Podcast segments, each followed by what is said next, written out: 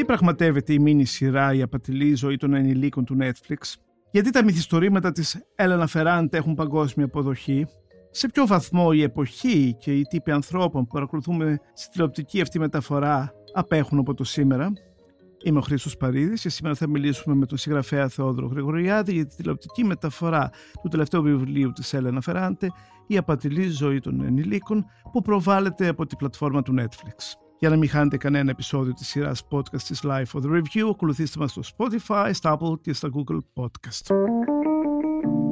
Είναι τα podcast της Life. Prima di andarsene di casa, mio padre disse a mia madre che ero brutta, che aveva visto adesso nella mia faccia che io non vedevo cosa mi stava succedendo. Sta facendo la faccia di mia sorella. Ma che dici? Quello è un mostro. Vittoria. Era brutta. Era bella. Sono Giovanna, zia. Sacci che sì. Entra.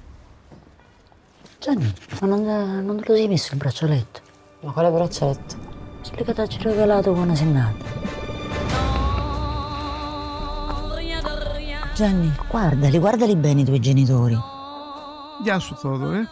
Γεια σας, καλή χρονιά. Θα μιλάμε στο πληθυντικό; Ε, νομίζω στον ελληνικό καλύτερα. Ναι, νομίζω θα ήταν ψέμα να Σαν μιλάμε, γνήσι Ναπολιτάνη, ε, όπως στη σειρά. Να μην μιλάμε στον ελληνικό γιατί γνωριζόμαστε χρόνια. Επειδή λοιπόν σε γνωρίζω αρκετά καλά, ξέρω τη μεγάλη σου αγάπη για τα βιβλία της Έλενα Φεράντε και είναι ο βασικός λόγος που σε κάλεσα εδώ να μιλήσουμε για αυτή την ε, mini τηλεσυρά του Netflix, η οποία άρχισε να προβάλλεται πολύ πρόσφατα, αρχές Γενάρη, και λέγεται ε, «Η απατηλή ζωή των ενηλίκων». Ε, στα Ιταλικά είναι «La vita bruciata degli adulti». Είναι όντως το τελευταίο βιβλίο. Ναι, είναι το τελευταίο της. Απλά θα ήθελα να πω, επειδή ανέφερες τη μεγάλη μου αγάπη για τη Φεράντε, ότι εγώ την πρωτοδιάβασα το 1997. Βγήκε ένα βιβλίο από τις εκδόσεις Περούτζια, είναι ένα φροντιστήριο ήταν εδώ τότε, που μεταφράσανε τη Βάναυση Αγάπη, το πρώτο της βιβλίο. Μετά ακολούθησαν από 4-5 χρόνια στις εκδόσεις Άγρα το Μέρες Εγκατάλειψης, το οποίο όλα αυτά και τα δύο βιβλία μάλλον κατέληξαν στο παζάρι των βιβλίων. Δηλαδή περάσανε τελείως απαρατήρητα, δεν είχαν καμία αίσθηση και ξαφνικά εμφανίζεται η τετραλογία της ε, Νάπολης και γίνεται το μεγάλο μπαμ που λέμε. Τώρα βέβαια γιατί η τετραλογία ακούστηκε σε όλο τον κόσμο κλπ. Είναι πο- πολλά τα έτη. Εδώ δεν μιλάμε τώρα για το εκδοτικό περισσότερο φαινόμενο. Άξιζε το στον κόπο, είναι μια καταπληκτική τετραλογία. Συνέχεια έβγαλε ακόμη ένα μικρό βιβλίο το «Η χαμένη κόρη» και το τελευταίο της βιβλίο είναι αυτό. Το οποίο μάλλον θα έχει και sequel συνέχεια. Ναι, αν κρίνω από τη τηλεσυρά, εγώ δεν έχω διαβάσει το βιβλίο, ναι, το αφήνει ανοιχτό. Ναι, γιατί είναι... Δεν ξέρω κατά πόσο πρέπει να κάνουμε spoilers σήμερα εδώ πέρα.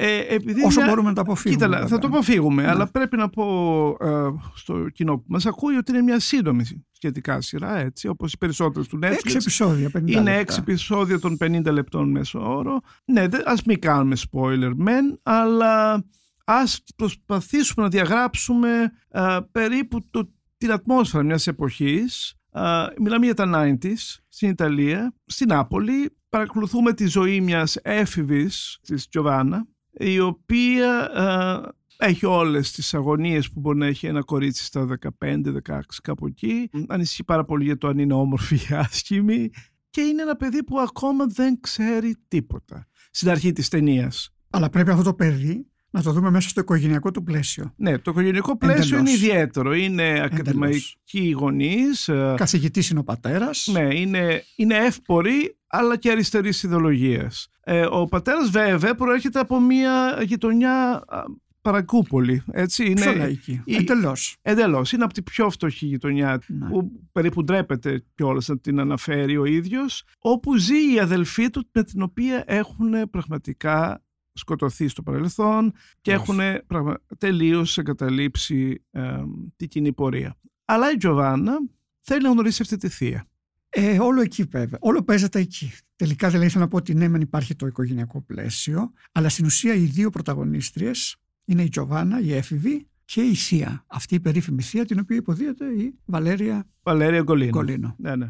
Θέλεις να πούμε και ονόματα, ίσως πρέπει να πω ονόματα. Γιατί στην, α, μ, ο πατέρας της Τζοβάνο, ο Ανδρέα, Τον ερμηνεύει ο Αλεσάνδρο Πρετσιόζη, ο οποίος είναι ένας αρκετά γνωστός ηθοποιό στην Ιταλία. Μάλιστα έχει πρωταγωνιστήσει σε ταινία των αδελφών Ταβιάννη. Αλλά η νεαρή Τζοβάνα είναι μάλλον αποκάλυψη. Uh, λέγεται Τζορντάνα Μαρέγκο. Και την επέλεξαν μέσα από 3.000 κοπέλες. Μάλιστα. Όπως έγινε και στο προηγούμενο, που διαλέγανε, λέει, επί μήνε και είναι η πρώτη της εμφάνιση κυριολεκτικά. ε. Ναι. Επίσης, θα ήθελα να πω ότι αυτή που κάνει τη μητέρα της, τη Τζοβάνα, η ηθοποιός, είναι η σύζυγος του σκηνοθέτη. Α, Πίνα Ναι, Τούρκο. Το ψάξα και εγώ λίγο, γιατί μου αρέσει να μπαίνω στη βάση δεδομένων. Το όνομά της είναι Πίνο Τούρκο. Ό,τι σημαίνει αυτό.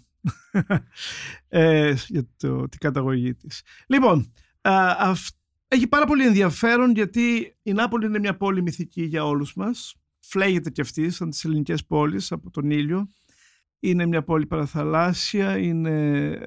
ε, Μάλιστα θα έλεγα ότι πραγματικά παρόλο που δεν θυμίζει τόσο πολύ την Νάπολη της ταινίας του Σορεντίνο Καμία σχέση. ε, το χέρι του Θεού. Ε, αλλά και εδώ έχουμε μια εκτιφλωτική Νάπολη, ώρες-ώρες. Παρ' όλα αυτά στην ταινία είναι ελάχιστα τα πλάνα της πόλης.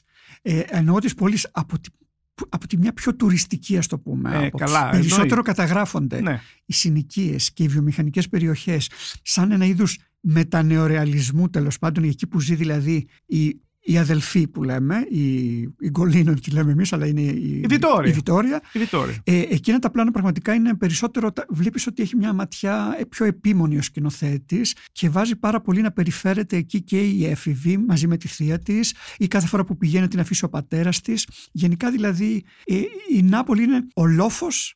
Ο Λόφος, το, Και βο, το η συνοικία Βολέρο αυτή. και η, το Πασκόνε που είναι η φτωχογειτονιά. Νομίζω το είπα λάθος. Βομέρο. Βομέρο και Πασκόνε που είναι οι φτωχογειτονιές. Κοίτα να δεις, η- ένας λόγος φαντάζομαι είναι ότι γιατί και η ίδια η Τζοβάνα ανακαλύπτει μια πλευρά της πόλης που δεν την είχε ποτέ ούτε καν ακούσει. Βεβαίως δεν την είχε δει και μάλιστα ανακαλύπτει ότι ένα κομμάτι της προέρχεται από εκεί. Αυτό είναι συνταρακτικό. Ξέρεις να ζει τώρα στην Εκάλη και ξαφνικά να σου λένε ότι τέλος πάντων στη δεκαετία του 90 πάντα ότι πήγαινε μέχρι το πέραμα ή στο κερατσίνι για να βρεις μία θεία σου, κάπως έτσι. Ε, είναι μια συνταρακτική αλλαγή. Και όταν βέβαια σου λένε από την αρχή, γιατί κοίταξε, κατά τη γνώμη μου, όλα αυτά που λέμε παίζονται στις δύο πρώτες φράσεις του βιβλίου ή τη ταινία, γιατί είναι ακριβώς αρκετά πιστή. Δηλαδή λέει εδώ, δύο χρόνια πριν φύγει από το σπίτι ο πατέρας μου, είπε στη μητέρα μου ότι ήμουν πολύ άσχημη και ότι έμοιαζε τη θεία της. Όλο αυτό το πράγμα, ξέρεις, δημιουργεί μια αίσθηση στη μικρή ενός πανικού. Ποια είναι αυτή η θεία, γιατί δεν τη βλέπουμε ποτέ και γιατί είναι τόσο άσχημη και γιατί της μοιάζω. Άρα είναι ένας στόχος, ένας προορισμός.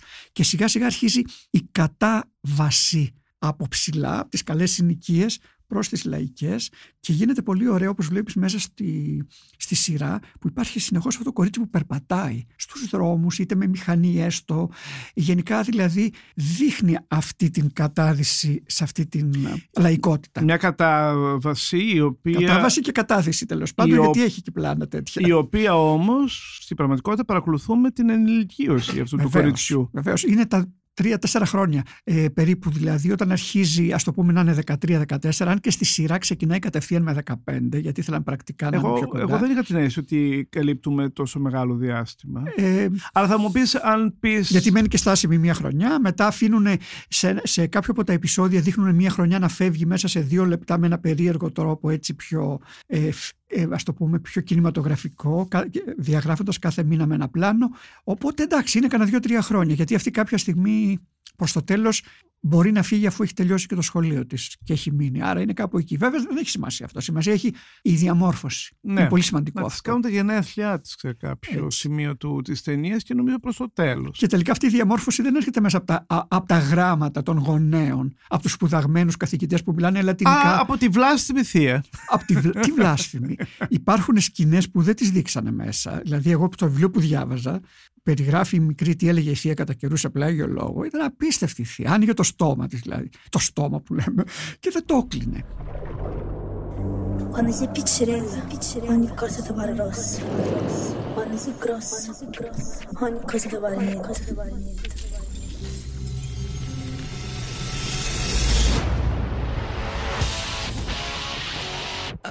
Τι ωραία! Γιατί δεν είναι δυνατόν!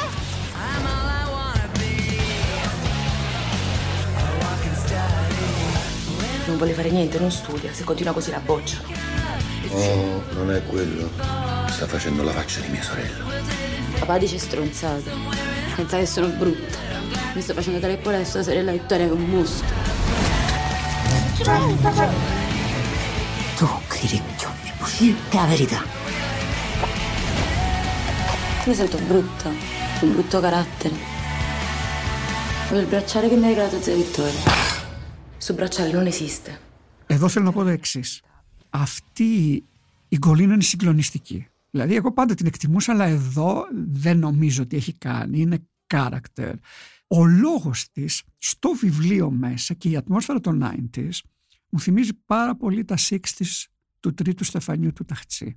Δηλαδή αυτός ο λόγος, ο, ε, που είναι επιθετικός, που βγαίνει μέσα από μια κοινωνικό αναβρασμό, εκεί εμένα με πήγαινε, αλλά βέβαια εδώ είναι πια, είμαστε στα 90s. Είναι δηλαδή μια τέτοια ηρωίδα. Είναι μια ηρωίδα που, θέλει, που βγαίνει και τα λέει, βρίζει, βαράει, κάνει και έχει βέβαια και ένα περίεργο παρελθόν. Ένα περίεργο παρελθόν ε, έχει, εμ, τα είχε, ήταν ερωτευμένη με τον γείτονά της, τον Έντσο, ο οποίος εμ, ήταν εραστής της, το πενθεί 23 χρόνια μετά το θάνατό του, αλλά είναι πολύ φίλοι με την σύζυγό του, την χείρα δηλαδή, σύζυγό του και, τα, και νιώθει η προστάτιδα των παιδιών τους. Σαν να είναι δικά της. Σαν να- Ξέρεις, αυτό με τα ζευγάρια, σαν- ειδικά σε αυτό το βιβλίο, ίσως και γι' αυτό ο τίτλος παίζει εκεί πάνω, η απατηλή ζωή των ενηλίκων. Σκέψου ότι, χωρίς, είπαμε να μην κάνουμε spoilers, αλλά και οι δύο άλλες οικογένειες που παρακολουθούμε, οι οποίες είναι ποιες οικογένειες, ξεχάσαμε μία. Εκτός από την οικογένεια της έφηβης, τη Τζοβάνα, είναι και οι τρεις φίλες της από την άλλη οικογένεια, οι οποίες όμως. Δύο φίλοι. Δύο φίλες. Η Ίντα, η οποία Η Ίντα και η υποπτεύουμε Άντζελα. ότι είναι η Φεράντε, Okay. και η α, Α, ε, νομίζω Άντζελα ή όχι. Άντζελα. Ναι, Λοιπόν, ναι. α, και υπάρχει η μητέρα τους. Αυτές οι Εδώ δύο δεν θα πούμε οικογένειες όμως- τι ρόλο παίζει η οικογένεια αυτή. Τρέχουν πολύ και σε αυτές τι είναι, οικογένειες πράγματα. είναι η κολλητή των γονιών. Οκ.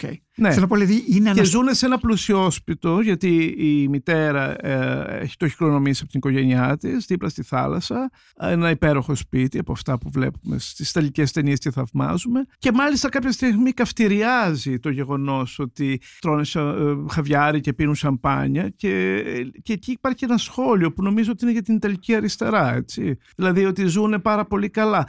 Ε, ε, ε, και αυτό είναι μια, πολύ ενδιαφέρον σε αυτό ε, το βιβλίο, βιβλίο, να μην το πω γιατί εγώ δεν το έχω Ιστορία. διαβάσει, το, την ιστορία, Ιστορία του, της, της οκ. ταινίας εννοώ, πώς η φτωχολογιά είναι απίστευτα θρησκευόμενη και οι πλούσιοι της ιστορίας είναι, αρι- ανήκουν στην Ναι, αριστερά. Είναι, είναι, είναι τα 90s όπου η αριστερά την εποχή εκείνη ακριβώς έχει βρει ένα είναι, μεγάλο, είναι η αριστερά του Berlinguer. έτσι, ένα έτσι. μεγάλο πεδίο ε, με διαφορετικές όμως και υποομάδες θέλω να πω αλλά εκείνη την εποχή είναι πραγματικά που βράζει. Και μετά αρχίζει και εξασθενίζει στο τέλος και ίσως αυτό το βιβλίο γραφω- όταν το έγραφε και από, από, το- από το τώρα ίσως ήθελε να κάνει και μία προβολή στο σήμερα χωρίς να ξέρει βέβαια που θα καταλήξει η Ιταλία σήμερα. Να έχει μία ε, η Πρωθυπουργό ακ- ακροδεξιά εντελώς, έτσι. Αλλά παίζει ρόλο γιατί η αριστερά τότε στην Ιταλία ήταν καθοριστικός παράγοντας και πολιτιστικός γενικότερα Κοίτα, και κοινωνικός. ήταν η πλατφόρμα της διανόησης. Έτσι, ακριβώς. Πάνω Αυτό. απ' όλα. Αναφέρει και τα μεγάλα ονόματα της εποχής. Βεβαίως. μέχρι και τον αγαπημένο μας Παζολίνη. Ε, αυτό που έχει ενδιαφέρον όμως ότι κάθονται σε στρογγυλή τράπεζα που λέει ο λόγος και συζητάνε με την διανόηση της, του καθολικισμού. Είναι το επόμενο στοιχείο, το μεγάλο στοιχείο στην Ιταλία αυτό. Δηλαδή, ο καθολικισμός είναι ένα πολύ καθοριστικό στοιχείο. Τώρα, το ότι αυτή η οικογένεια είναι άθεη, είναι άθεη Το ακριβώς γιατί είναι δηλώνουν με κάθε τρόπο. με κάθε τρόπο. Από την άλλη, η μικρή τι κάνει; Όταν εισχωρεί στη ζωή της θρησκευόμενης θείας της, Αυτό και δεν είναι αντίφαση. Θρησκευόμενη και βρίζει σαν βρίζει, ε, γενικά. λιμενεργά της. προσπαθεί μέσα από τη θεία της πάλι να, να διαβάσει τα Ευαγγέλια με ένα δικό της τρόπο, αλλά και τα απορρίπτει στο τέλος απέναντι σε ένα νεαρό που κατά βάθος το γουστάρει. Ένα νεαρό, το Ρομπέρτο, ο οποίος μου φαίνεται πάρα πολύ αστείο αυτό που θα σου πω τώρα, θυμίζει πάρα πολύ τον Ρόμπερτ Πάουελ, τον πρωταγωνιστή του Ιησού του Τζεφιρέλη. Μμμ. Και, και πραγματικά, α, όποτε τον μιλάει στην ταινία, Ναι, ναι. είναι ήρεμος. Αποπνέει μια γαλήνη και μια σεμνότητα α- απίστευτη. Προσπαθεί να πείσει τον, τον αντίπαλό του με διάλογο, με, με Είναι ο τρομερή στοχαστής, αγάπη. ο στοχαστής του Ναι. καθολικισμού Ναι. με ένα πιο φιλοσοφικό τρόπο. Αλλά και με αυτόν παρόλο που τον ερωτεύεται η Γιωβάνα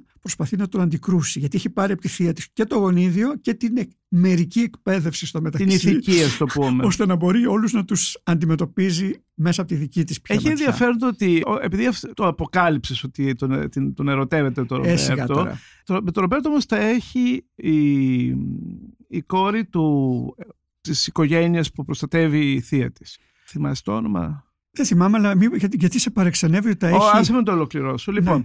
τα έχουν.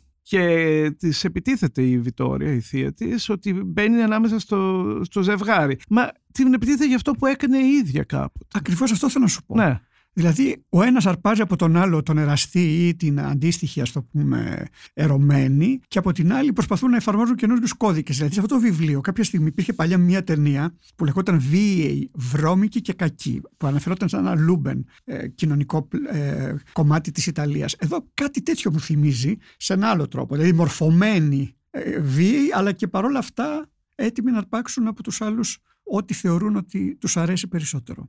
Λοιπόν, εγώ το βιβλίο, επαναλαμβάνω, δεν το έχω διαβάσει. Ωστόσο, σε όλη αυτή τη τηλεσειρά των έξι ωρών παίζει ένα εμβληματικό ρόλο ένα βραχιόλι, ένα μπρασελέ. Απορώ μάλιστα γιατί δεν λέγεται το βιβλίο το βραχιόλι. Τόσο πολύ επανέρχεται αυτό το βραχιόλι και αλλάζει χέρια. Το βρήκα πάρα πολύ γουστόζικο και πάρα πολύ τρυφερό με έναν τρόπο. Και ίσως και να είναι και ένα στοιχείο πιο αλληγορικό μέσα σε όλη αυτή τη σκληρή προσγειωμένη, ας το πούμε, ιστορία. Ένα βραχιόλι που πάει από κορίτσι σε κορίτσι και κάθε από φορά που- γυναίκα σε γυναίκα. από γυναίκα σε γυναίκα και Ναι. επιστρέφει ανάλογα βέβαια με τις ειδικές σχέσεις που έχουν ήδη αναπτυχθεί. Και μάλιστα το βραχιόλι στη σειρά επικρατεί πολύ, ακόμη και από τους τίτλους ξεκινάει πάντα ε, να εμφανίζεται τέλος πάντων και να εξαφανίζεται στο τέλος.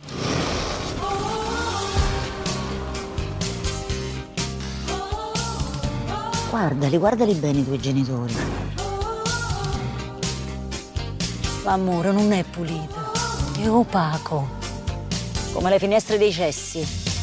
Io ti dicevo che così l'amore può fare male Certe bugie si dicono solo a protezione di chi si ama. Giovanni, noi siamo inguaiate. Non ci facciamo le canne, non facciamo i bocchini, non suoniamo nemmeno la chitarra.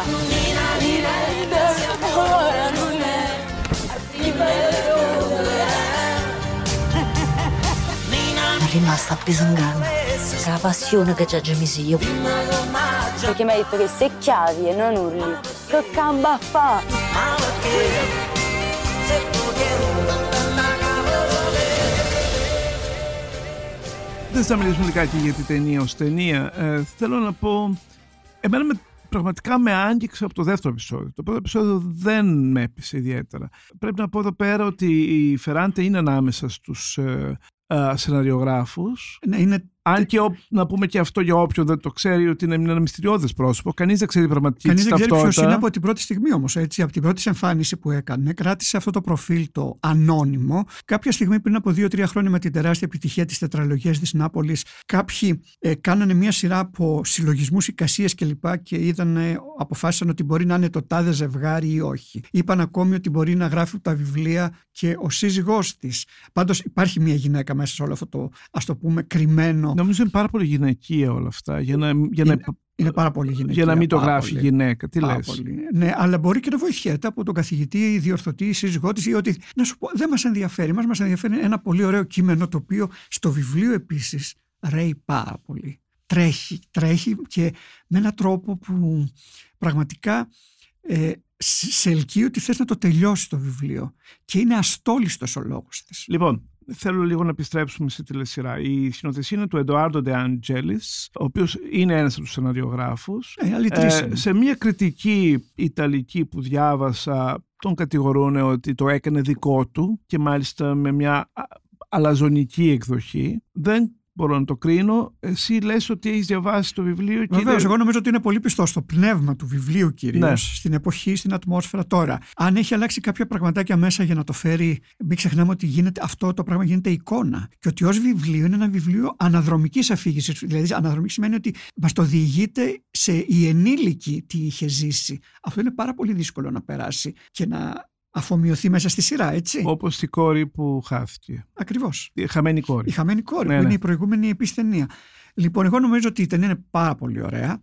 Έχει και καταπληκτικά πλάνα. Είναι πιο κινηματογραφική, θα έλεγα, από τις άλλες σειρές που βλέπουμε ε, τριγύρω μας. Δεν βιάζεται να τα πει όλα, γιατί είναι έξι μικρά επεισόδια τέλος πάντων και υπάρχει και κάτι έτσι το... Ε, κάτι να υφ- υφέρπει στη σειρά μέσα από τη μουσική. Υπάρχει πολύ καταπληκτικό soundtrack ενός Ιταλού που είναι συνομήλικος περίπου της Φεράντε. Δια, διανθίζεται βέβαια από πάρα πολλά pop τραγούδια. Pop τραγούδια της εποχής, αλλά κυρίως τον Massive Attack επίσης. Οι Ναι. Massive Attack κυριαρχούν γιατί είναι στα 90s. Don't drag me down just because you're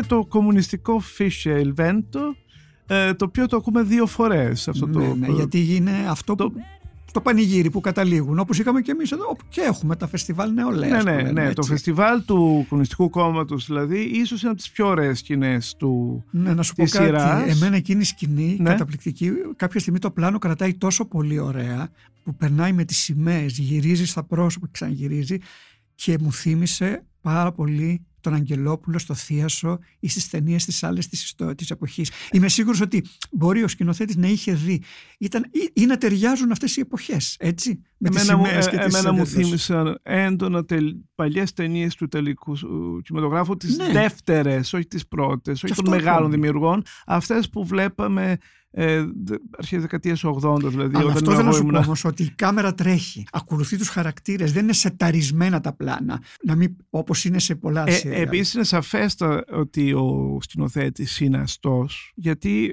πρα- πραγματικά ανα- παράγει την αστική ζωή πάρα πολύ ωραία ε, των σπιτιών των ε, ευκατάστατων. Τα κορίτσια είναι πάρα πολύ αντανακλούν την εποχή που η Ιταλική νεολαία φορούσε φιωρούτσι. Αυτό το πάντρεμα πολλών διαφορετικών στυλ που, ε, που, το, που το έχει και η Τζοβάνα και οι δύο φίλες της. Και να πω και κάτι. Η Ίντα, δεν θα πούμε τι συμβαίνει. Η Ίντα είναι η αδελφή της ε, Άντζελα. Ε, συνεχώς παρατηρεί κόσμο και γράφει. Και γράφει. Όπως και στο προηγούμενο, στη τετραλογία. Ναι. Ε, δεν είναι λοιπόν... Είναι εν- συγγραφέας. είναι η Φεράντε, δεν Είναι νομίζεις. Φεράντε. Μα γι' αυτό τα βιβλία είναι τόσο αυθεντικά. Δηλαδή νομίζω ότι η Τζοβάνα δεν μπορεί παρά να είναι κάποιο πρόσωπο που η Φεράντε ενδεχομένως ήξερε καλά. Ε, εμένα τώρα, Θόδωρα, η σκηνή που, θα, που μου έμεινε από όλο αυτό το πράγμα, η πιο ποιητική να πω τώρα, δεν ξέρω, είναι ο καυγάς στην αμμουδιά της ε, Βιτόρια και του Ανδρέα, των δύο αδελφών, της, ε, του Αλεσάνδρο Πρετσιόζη, της ε, Βαλέρια Γκολίνου, ε, που πέφτουν κάτω στον, στην άμμο και μαλλιοτραβιούνται. Εκεί κατάλαβα ότι στην πραγματικότητα αυτοί οι άνθρωποι τόσο μισιούνται μοιάζουν πάρα πολύ επίσης μεταξύ Ακριβώς. τους. Είναι σχεδόν το ίδιο πράγμα, απλώς παραλλαγές. Ο Απλώς ένας είναι πιο αλαζόνας. Ο ένας σπούδασε απλώς. Ο ένας σπούδασε και είχε, Και άλλη ήταν βρίζει. ένας ε, αριβίστας που ήθελε να φτάσει ψηλά και προσποιείται ενδεχομένως όπως τον κατηγορεί η αδελφή του τον ε, σκεπτόμενο στην πραγματικότητα είναι φόνη, είναι ψεύτης, είναι απατηλός που λέει και ο, το ελληνικός τίτλος Α, και η άλλη είναι πιο ακατέργαστο υλικό έτσι είναι μια γυναίκα που έμεινε στον αισθησιασμό και στην ε, ηθική των χαμηλών τάξεων. Η άλλη, η άλλη είναι η αλήθεια. Αν υπάρχει μια αλήθεια στην ιστορία αυτή, η πιο προσγειωμένη αλήθεια είναι αυτινής. Όλοι οι άλλοι ζουν σε ένα ψέμα. Σκέψου πόσα ψέματα λέγονται κατά τη διάρκεια της ταινίας ή του βιβλίου. Απίστευτα. Γι' αυτό και βέβαια το απατηλή στα αγγλικά είναι the line. The lie, ξέρεις, από το, αυτό το, από το ψέμα δηλαδή, το L-Y-I-N-G. Ε, αυτή είναι πολύ, ο- πολύ καλύτερη φράση όμως το απατηλή νομίζω, γιατί είναι αυτό που είναι και η ψευδέστηση των ίδιων που νομίζουν ότι δεν λένε ψέματα, αλλά τέλος πάντων ζουν μέσα σε αυτά. Πολλά ψέματα λέγονται, παντού. Μόνο η Βιτόρια λιγάκι, το Ε, τι θα γιατί, σέβει. γιατί τελικά η ζωή αντέχεται μόνο με Και, ψέματα. και δεν είπαμε επίσης ότι η Βιτόρια δουλεύει υπηρέτρια σε πλούσια σπίτια. Ναι, ναι. Έτσι. Που τους, α- α- που τους απεχθάνεται. Και εδώ θα κάνω σπόρα να πω τι, που καταλήγει, αλλά α, καλύτερα να μην το κάνω. Γιατί θα ήθελα να, ο- ο- το κοινό που δεν ξέρει το, τη, την σειρά να την παρακολουθήσει. Είναι απολαυστική, θυμίζει πάρα πολύ Έλλη- Έλληνες. Έχει πάρα πολύ ελληνικό στοιχείο με Ε, έναν θα τρόπο. έλεγα κάτι τώρα, άφησε να το πω αυτό. Δεν θα, Ναι. δεν θα κάνω αναφορά πουθενά. Είναι πολύ πιο ελληνική σειρά από πάρα πάρα πολλές ελληνικές σειρές που καυχόνται ότι είναι ελληνικές παραγωγές. Είναι πολύ. Γιατί όμως, γιατί έχει κάτι το αυθεντικό, το μεσογειακό, το Νάπολη. Η Νάπολη μπορεί να είναι σαν τον Πειραιά κάτι, έτσι, πολύ, θυμίζει αυτό το πράγμα. Γιατί Μασαλία, Νάπολη, Πειραιάς είναι μεσογειακές πόλεις με έντονη αυτή Μεγάλα μέσα τους. λιμάνια. Αλγάνια. Θέλω να πω δηλαδή ότι μας λείπει και εμάς μια τέτοια ιστορία αυθεντική που να είναι από την εποχή της Ευδοκίας του Αλέξη Δαμιανού έχουμε να δούμε τέτοια αυθεντική ας το πούμε λαϊκότητα σε εισαγωγικά. Τα σύριαλ την ξεχάσανε. Δημι- Τα σύριαλ τα ελληνικά δουλεύουν με πρότυπα γενικών σύριαλ όλου του κόσμου. Αυτή η σειρά όμως έχει το δικό της. Και γι' αυτό το λόγο δεν θα τη δεις μέσα στις 10 καλύτερες ελληνικές, ε, στις 10 σειρές του Netflix που βλέπουν οι Έλληνες, ούτε καν θα περάσει από τη δεκάδα, σου το λέω εγώ. Γιατί κατά βάθος η σειρά αυτή των 6 επεισοδίων είναι συνεφίλ για το μέσο ελληνικό κοινό. Δεν έχει τις ευκολίες των άλλων. Παρ' όλα αυτά στην Ιταλία το αναμέναν πώς και πώς. Είναι ένα Ιταλία μεγάλο, είναι η αγάπη κα- τους η μεγάλη, βρε ένα μεγάλο Φερράντε. καλλιτεχνικό Δεν υπάρχει. τηλεοπτικό γεγονός και πιθανολογώ ότι θα την έχουν παρακολουθήσει. Καταρχάς, είναι όλοι πολύ αναγνωρίσιμοι καλλιτέχνες. Μα και διεθνώς που έριξα κι εγώ μια ματιά στις κριτικές, κυρίως όχι του βιβλίου όσο της σειράς, είναι όλοι ενθουσιασμένοι με τη σειρά. Δηλαδή τους αρέσει πάρα πολύ αυτά όλα που είπαμε, τα στοιχεία, η μουσική, η κινηματογράφηση, οι χαρακτήρες. Αυτή η δουλειά. Και μάλιστα ο τρόπος που τους καθοδηγεί και ταξικά να παίξουν και τα λοιπά. Τι να σου πω, εγώ έχω ενθουσιαστεί πάρα πολύ και με συγκίνησε. Αυτή η σειρά κάποια στιγμή μπορεί να βγάλει στον καθένα κάποια πράγματα δικά του σε ένα άλλο επίπεδο, ξέρεις, και να αισθανθείς και ωραία.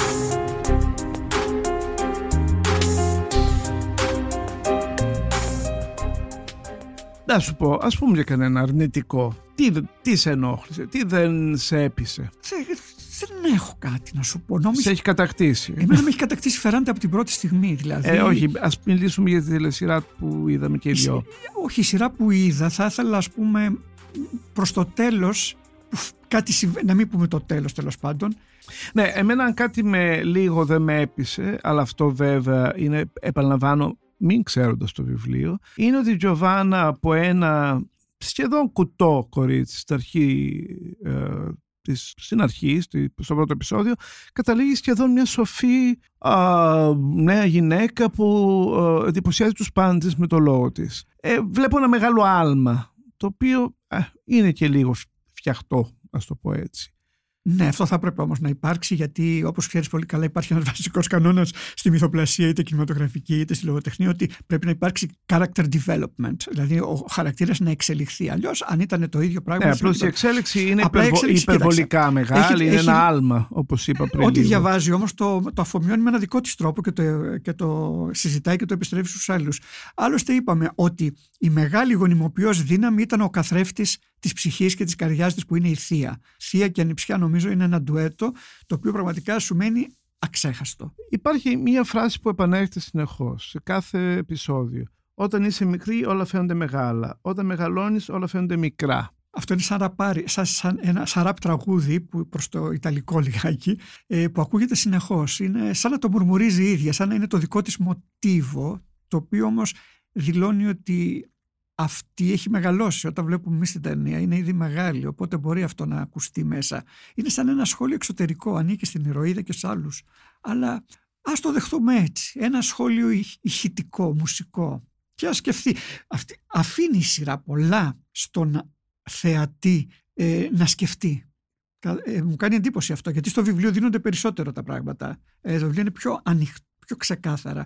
Η σειρά δημιουργεί αυτό που είπες πριν, ότι κάποια στιγμή υπάρχουν και κάποιες αφιβολίες, κάποια χάσματα. Και αυτό είναι πολύ σημαντικό. Εσύ τα σκέφτεσαι ή με τον τρόπο σου τα βάζεις, Ε, ε, τα κενά; λοιπόν, α, για να καταλήξουμε κάπου, θα σου έλεγα ότι θα ήταν ιδανικό αν αυτή τη σειρά μπορούσαν να τη δούνε οι νέοι στην Ελλάδα, ε, γιατί νομίζω ότι είναι στην πραγματικότητα μια νεανική σειρά, άλλον είναι βασισμένη σε ένα βιβλίο μιας πολύ σπουδαίας ε, συγγραφέας. Νομίζω ότι ε, θα μάθαιναν πράγματα. Ε, Θα τους άρεσε πάρα πολύ γιατί πραγματικά υπάρχουν και τα στερεοτυπικά της εφηβείας παντού, ακόμη και στην Ιταλία είναι πολύ οικία. Δηλαδή αυτός ο θυμός, ο θυμός το σνομπάρισμα, ε, κάποια στιγμή το να βρίσουν, να βομολογήσουν δηλαδή με έναν τρόπο δικό τους τα παιδιά. Μπορεί να ταυτιστεί πάρα πολλοί κόσμο αυτή τη σειρά. Ναι, πάρα πολύ. Και επίσης είναι και μια, έχει και μια νοσταλγία. Βλέπεις μια εποχή που δεν υπάρχει το κινητό, δεν υπάρχει το ίντερνετ και οι άνθρωποι είναι ακόμα κάπως ρομαντικοί, ακόμα κάπως α, αναζητούν τα πράγματα ήδη για να τα εντοπίσουν και να τα αναλύσουν. Σκέψου λοιπόν μια οποιαδήποτε σειρά, ακόμα και ελληνική, σήμερα, μεταξύ, στις σχέσεις μεταξύ αγο- αγοριών και κοριτσιών ας πούμε, πόσο παίζει το μήνυμα, το, το, ε, η νέα γλώσσα ηλεκτρονική, ε, πόσο ομά λέγονται σήμερα τα πράγματα, πόσο χιδέα σχεδόν γίνονται ώρες-ώρες τα παιδιά ε, εκφράζοντας ο ένας τον άλλο. Πολύ- Εδώ πέρα η χιδεότητα είναι πιο μπρούτα μεν, αλλά πιο ε, άμεση, είναι ζωντανή. Είναι ανθρώπινη. Βγαίνει από τους ανθρώπους. Σήμερα ένα παιδί μπορεί ακριβώς να αναπτύξει μια συμπεριφορά μέσα από τα social media και τους κώδικες που έρχονται μέσα από αυτά. Δηλαδή να, κάνει ένα, ένα- να γίνει ένα avatar τελικά. Ένας χαρακτήρας σημερινός. Έχει πολύ ενδιαφέρον βέβαια να γραφτεί αυτός ο χαρακτήρας από κάποιους που θα γράψουν για τους επόμενους. Γιατί προς το παρόν και η Φεράντε μπορούμε να της καταλογίσουμε ότι γράφει πάρα πολύ για το δικό της παρελθόν που το ξέρει πολύ καλά αλλά το θέμα είναι κάποιος θα θέλαμε πολύ να διαβάσουμε και από εδώ και πέρα τι συμβαίνει με τους καινούριους χαρακτήρες μας. Ε, αυτό μένει να το κάνει κάποιος, ε, ε, κάποιος που αυτή τη στιγμή είναι πολύ νέος. Πάντως έχει πολύ ενδιαφέρον ε, η Ιταλία. Ε, για μένα ήταν μια έκπληξη. Φέτος διάβασα και κανένα δύο-τρία Ιταλικά βιβλία και το εκτίμησα πάρα πολύ την κουλτούρα τους. Λίγο τους παραμερίσαμε τους Ιταλούς. Είναι τόσο κοντά μας. Έχουμε τόσα κοινά πράγματα. Και πρέπει να πω, γιατί μεγάλωσα στη δεκαετία του 70 και του 80, ότι κάποτε η Ιταλία ήταν κυρίαρχη στην Ελλάδα. Βέβαια. Ε, και η μουσική και η pop, δηλαδή εννοώ και η λαϊκή κουλτούρα, ε, αλλά και η μεγάλη ε, τέχνη. Έτσι, ο κινηματογράφος τους, α, τα βιβλία τους, η ιδεολογία πάρα πολύ. Βεβαίως. Ε, εξάλλου πολλοί κόσμος πήγαινε και σπούδασε στην Ιταλία εκείνα τα Ναι, είναι πάρα χρόνια. πολλοί κόσμοι. Τότε που δεν μπορούσαν να περάσουν στα ελληνικά πανεπιστήμια, δεν μπορούσαν να πάνε εύκολα στη Βρετανία. Ναι, και ήταν και μια φτηνή σχετικά λύση γιατί η Αγγλία, η Γαλλία, η Αμερική ήταν πανάκριβες. Η Ιταλία ήταν. ε, και επίσης η συμπεριφορά των Ιταλών απέναντι Ναι, στους το βλέπεις. Έλληνες. Δηλαδή ήταν. ε, η, μη- η μάνα παίζει βασικό ρόλο στην Ιταλική κοινωνία όπως και στην ελληνική. Νιώθαν πολύ οικία λοιπόν οι Έλληνες. Οικογένειες, αυτό το δέσιμο όλο. Επίσης θέλω να πω, δεν ξέρω αν καταλήγει, αν τελειώνει η ώρα, ότι η σειρά είναι καλή. Πολύ καλή γιατί. Έχει στέρεο υλικό να στηριχθεί και να αναπτύξει τα σενάρια της. Υπάρχει βιβλίο από πίσω και της φαίνεται. Γι' αυτό κάποιες στιγμές είναι έτσι λυρική, απογειωτική ή όχι, γιατί υπάρχει κάπου που τέσσερις άνθρωποι πατήσανε σκηνοθέτη, συγγραφέας και δύο σεναριογράφοι και δουλέψανε έξι μόνον επεισόδια. Εγώ πιστεύω λοιπόν ότι οποιαδήποτε σειρά αρχίζει και ξεχυλώνει μετά από τα 8 επεισόδια και πάει σε ένα sequel επειδή έτσι το φανταστήκανε, μπορεί να είναι πετυχημένη. Υπάρχουν πάρα πολλές σειρές. Αλλά όσε στηρίζονται πάνω σε βιβλία προδίδουν τη λογοτεχνικότητα του βιβλίου και δεν είναι κακό αυτό. Αποκτούν μέσα από το βιβλίο και μια δική τους εσωτερική δομή που τους δίνει περισσότερο ανάσα και καλλιτεχνικότητα. Ευχαριστώ πολύ, Θόδωρε. Και εγώ ευχαριστώ. Για όλα αυτά που, Που διαβάσαμε και είδαμε μαζί. που διαβάσαμε και είδαμε. Όχι, εσύ διαβάζεις ένας μεγάλος αναγνώστης, το ξέρουμε, και έχεις και τη μεγάλη γενοδορία να μιλάς πάντα για ομότεχνούς σου που αξίζουν και εκτιμάς.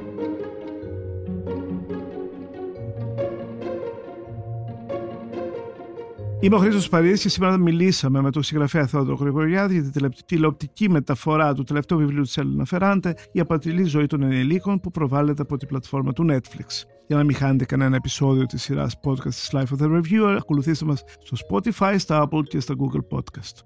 Ηχοληψία, επεξεργασία και επιμέλεια, φέδωνας χτενάς και μερόπικο κοκκίνη. Ήταν μια παραγωγή της Lifeo. Είναι τα podcast της Lifeo.